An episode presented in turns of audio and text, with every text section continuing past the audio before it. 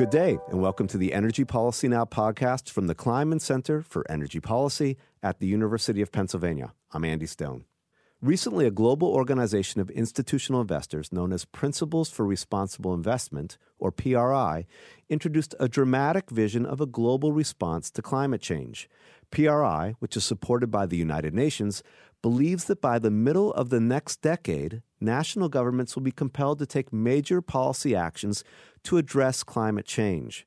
The shift, which PRI calls the inevitable policy response, will fundamentally reorient the global economy and drive investment away from industries that are dependent on fossil fuels and toward less carbon intensive activities.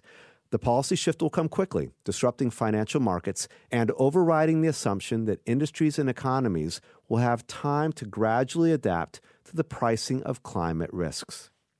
On the line to talk about this rapid policy and economic shift is Nathan Fabian, Chief Responsible Investment Officer with PRI. Nathan's work focuses on sustainable financial markets and the expected economic impacts of an inevitable policy response. Nathan, welcome to the podcast. Thanks, Andy. Good to be with you. So, Principles for Responsible Investment, which is based in London, focuses on socially responsible investment. Could you tell us about the organization and its aims, particularly as they relate to climate?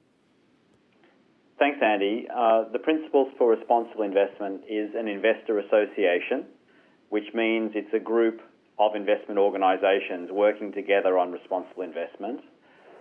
And this organisation has been running for around almost 12 years now. Uh, and climate change is identified by our signatories as being the number one ESG risk and return issue that they are concerned about and that they want us to support them on uh, in regards to their investment activities.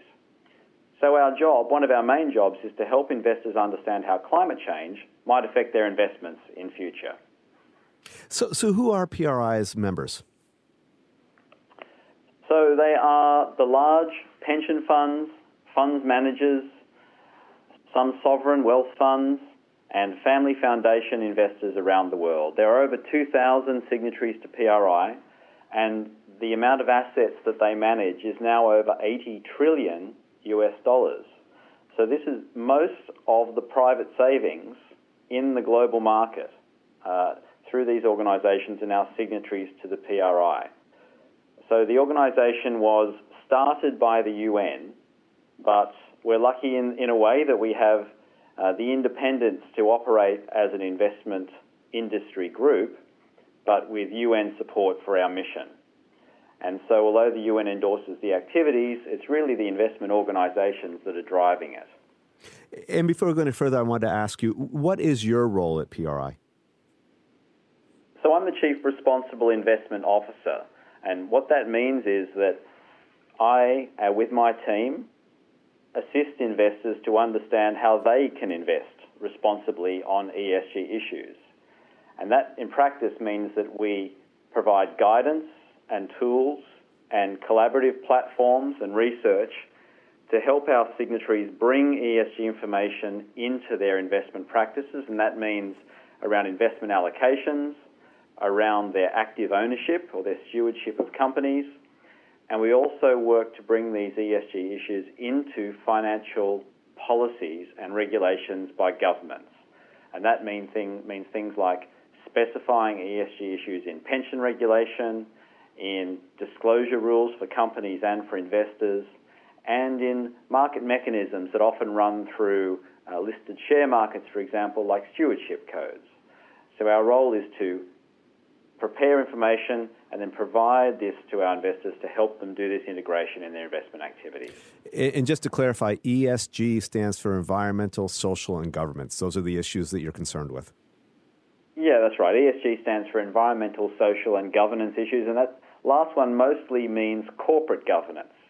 So the ways in which risk uh, and strategy are managed inside corporations, uh, but this also flows through into the way that investors govern their own risks and often around ESG issues.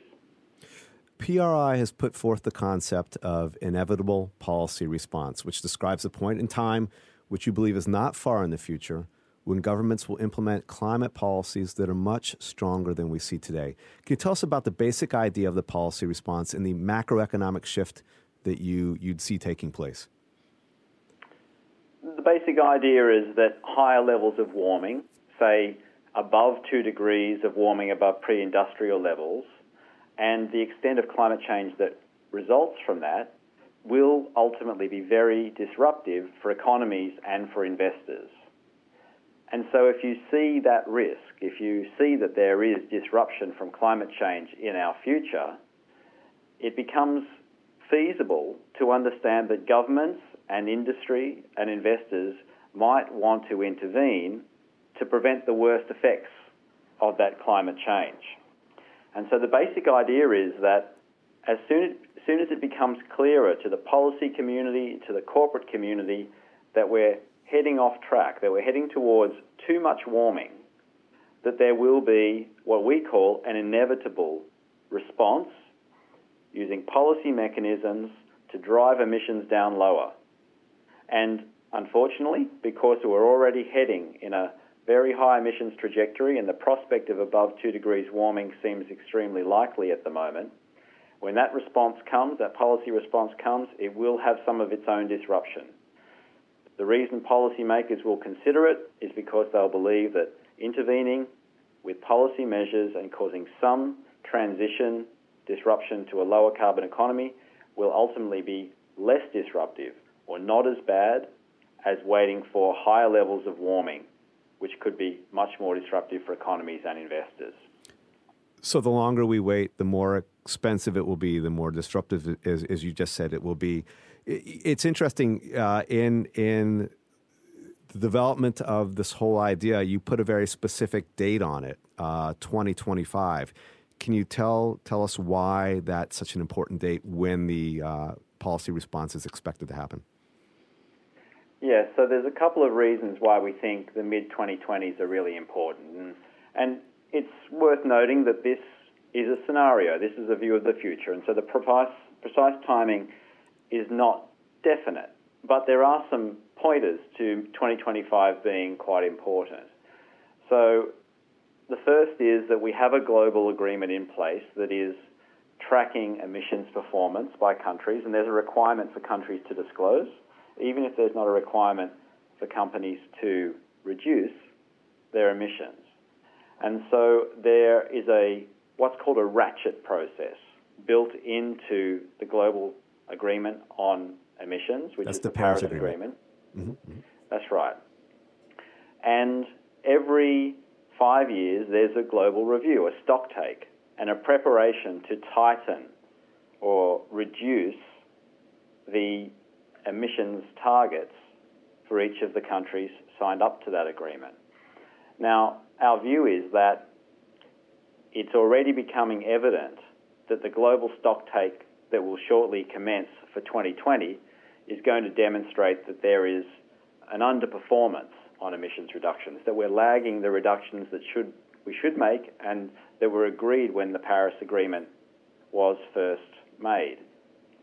And internationally, especially because of the position of the US, progress on that ratchet agreement and the U and the uh, and taking on deeper emissions reduction targets is going to be very difficult in the next couple of years. We then move out to the next ratchet period and a global stock take leading up to 2023.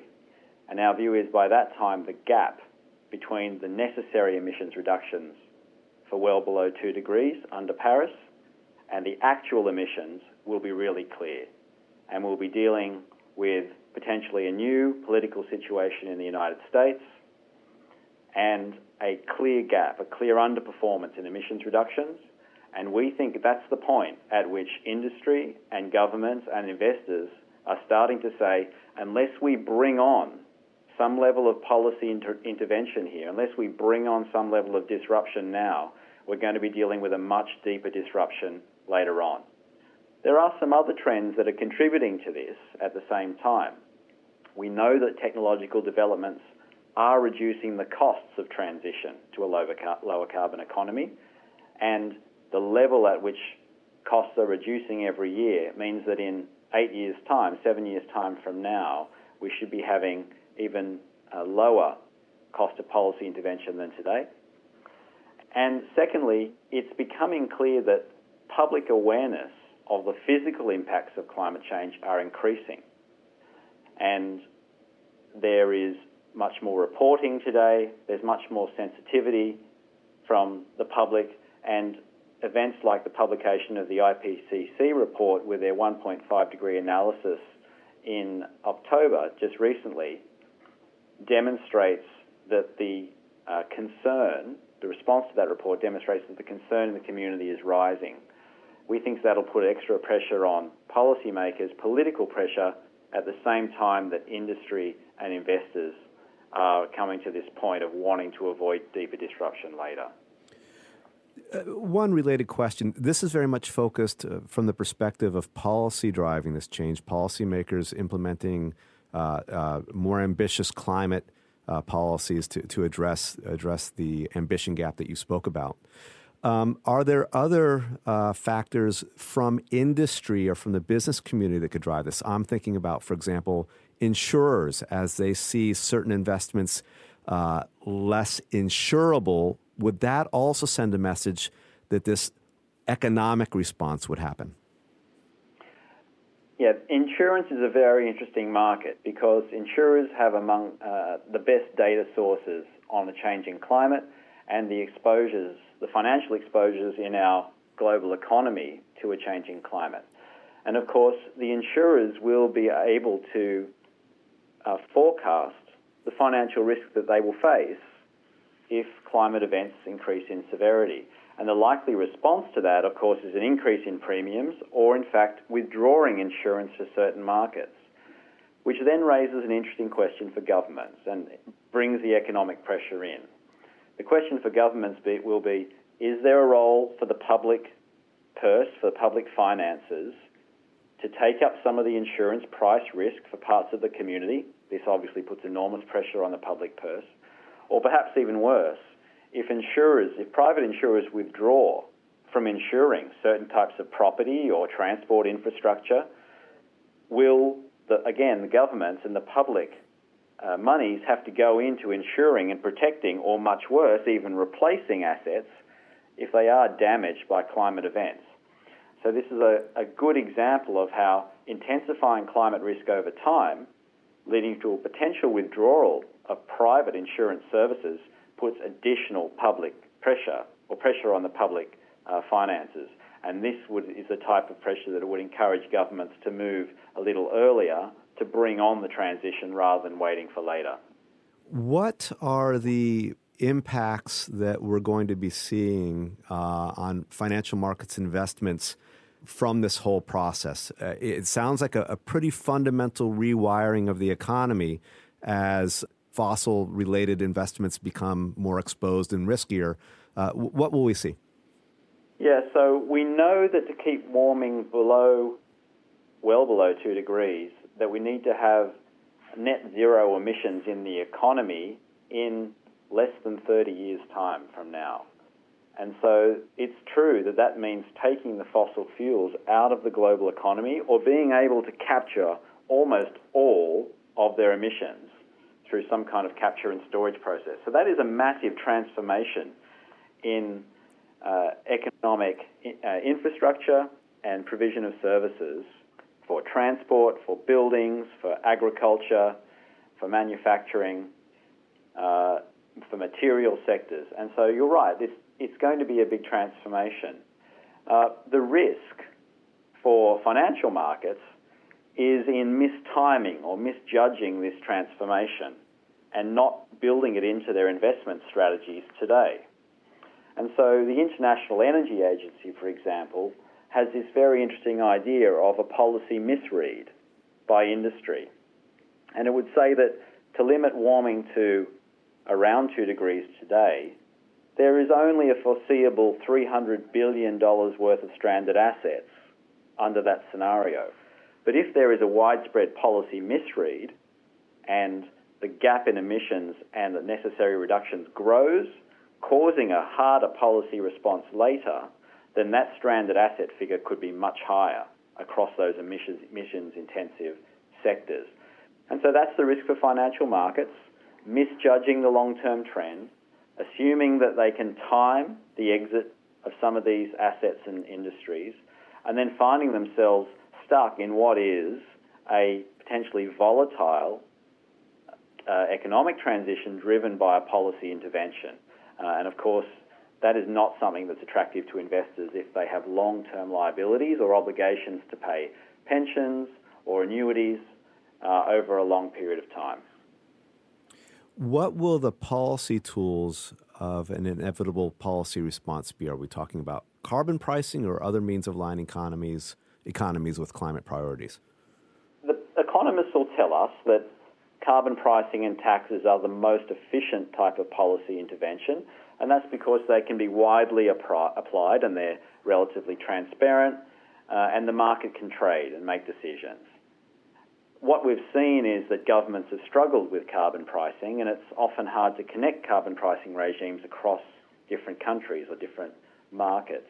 And so there'll be other policy tools that we expect to get used a bit more deliberately. So there are regulations that might require certain sectors to reduce emissions, or there might in fact be specific emission standards.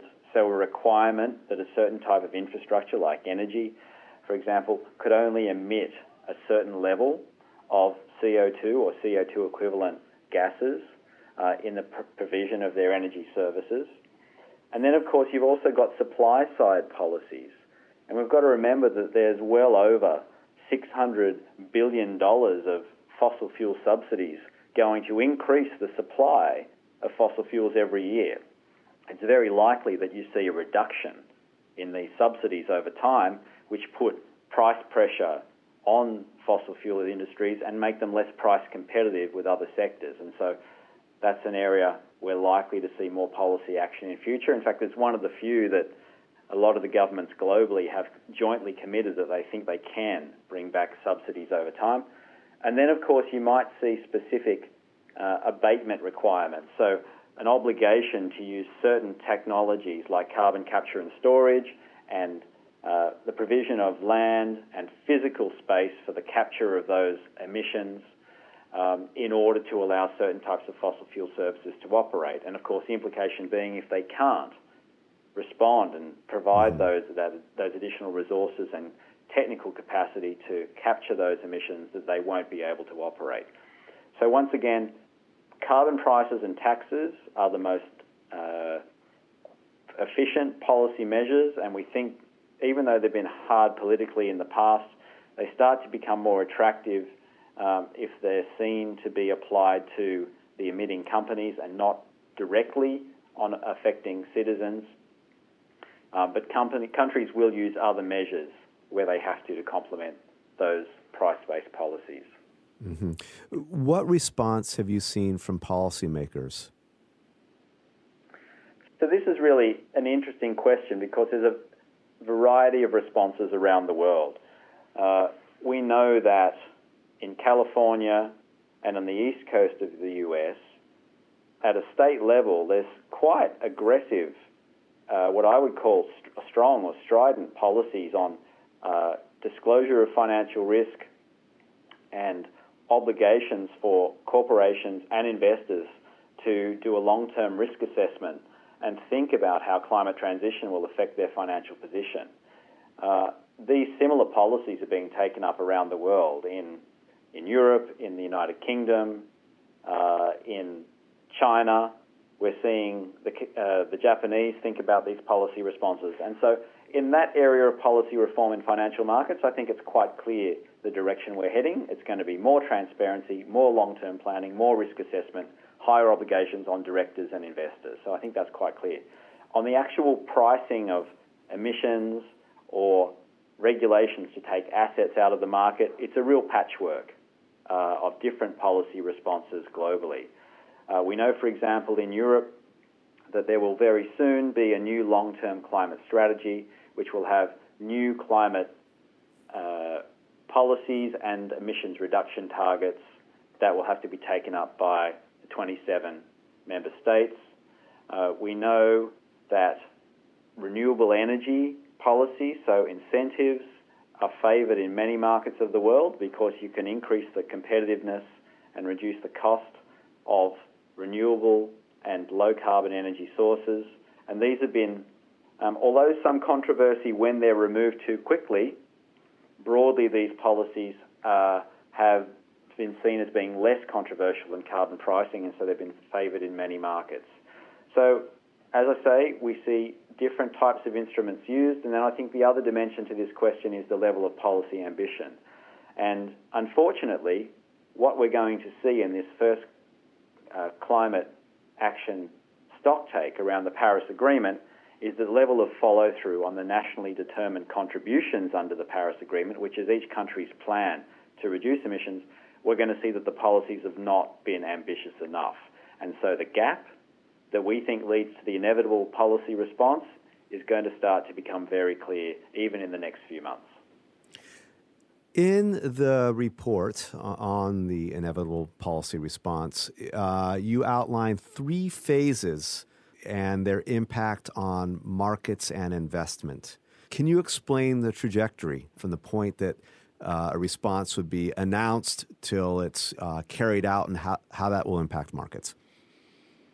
Yeah, we do see th- three phases, and the first phase is this pre announcement phase that we're in now and it's characterised by some uncertainty over the timing and the severity of the policies that might come in. And during this time, it's really the, only the investors who are seeing through the inevitable policy response for a longer term uh, outcome around energy transition, especially, who can start to take some steps in their portfolios now to reduce the risk. But later on, you come as policymakers start to act, you come to phase two. And we call this a maximum volatility phase. And in this stage, we have governments undertaking different levels of policy intervention and causing disruption in markets in an attempt to bring down emissions in their, uh, their markets and their countries and to force some capital reallocation in the private markets to less emissions intensive assets. Now, during this phase, there's a higher probability of assets becoming stranded and um, countries uh, really forcing some level of financial loss on their, on their investors and their private companies. And then the third phase, interestingly, returns more to a level of stability. And we call phase three a stability phase in which the losses have been absorbed by the market and the pricing signals are being set on a much longer term trajectory, meaning that investors at least will have some comfort on asset pricing going forward, but they will have already absorbed the portfolio losses. And the question then is, again, around the timing of IPR, the extent of those losses. If it's an earlier intervention, the losses are less. If it's a later intervention, the losses are much higher.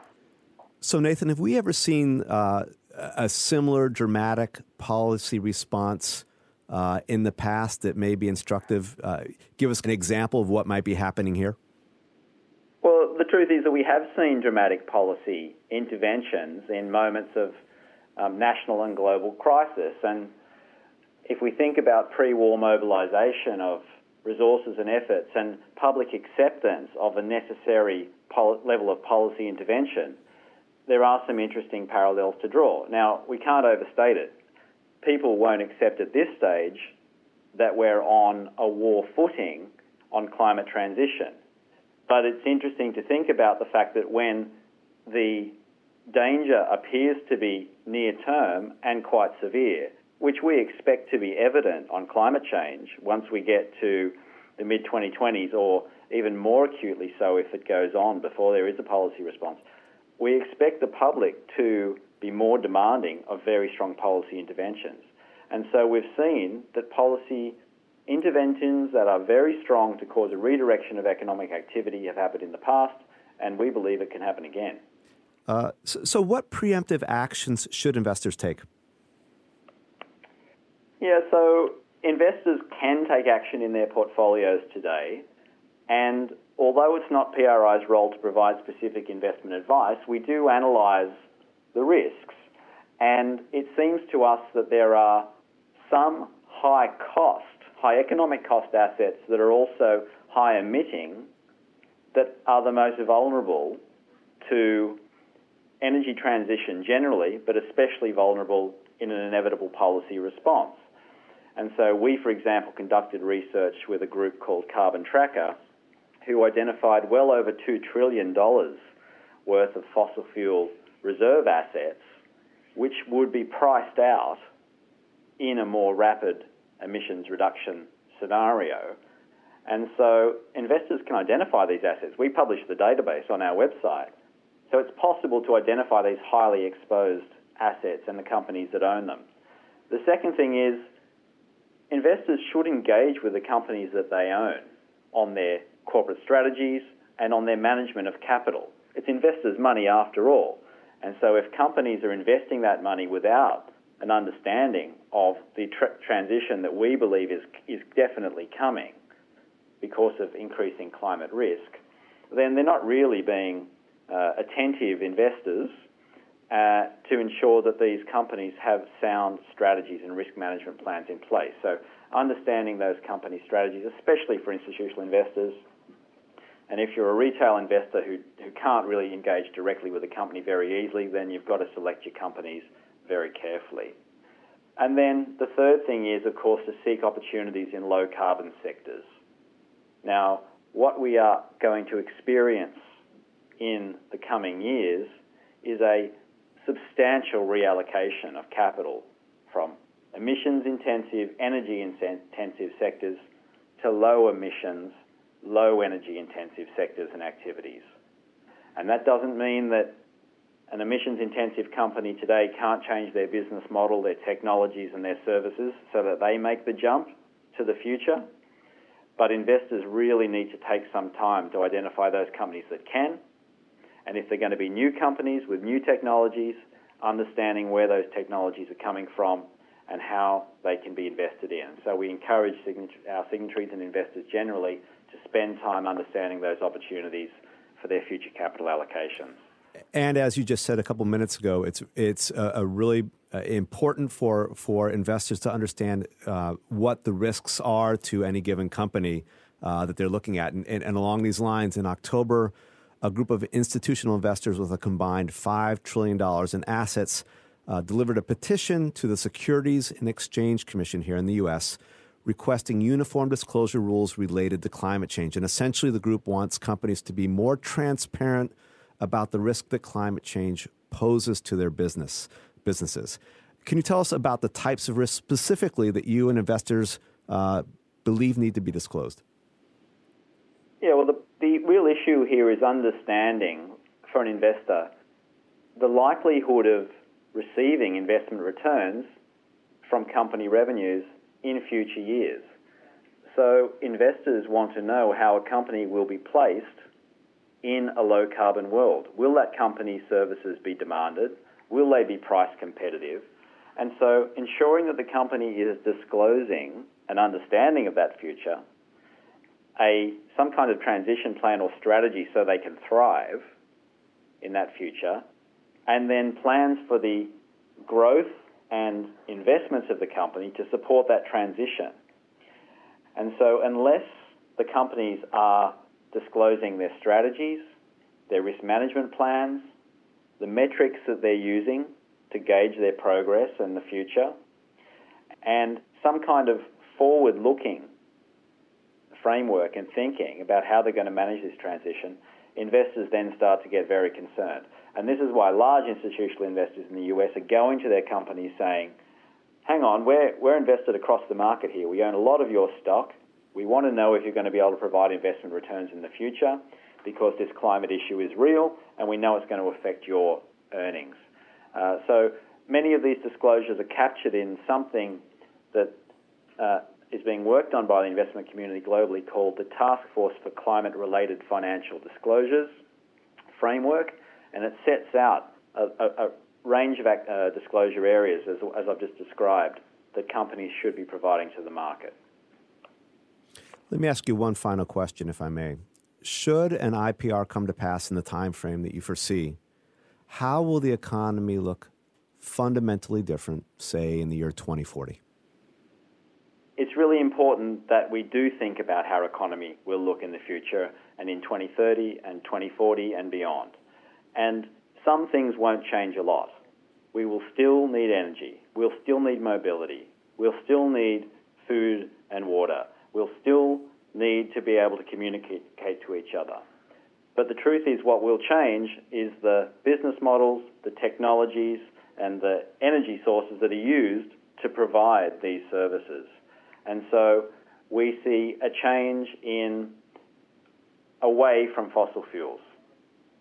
We see much more use of localized, distributed energy in community settings rather than in very broad, centralized networks.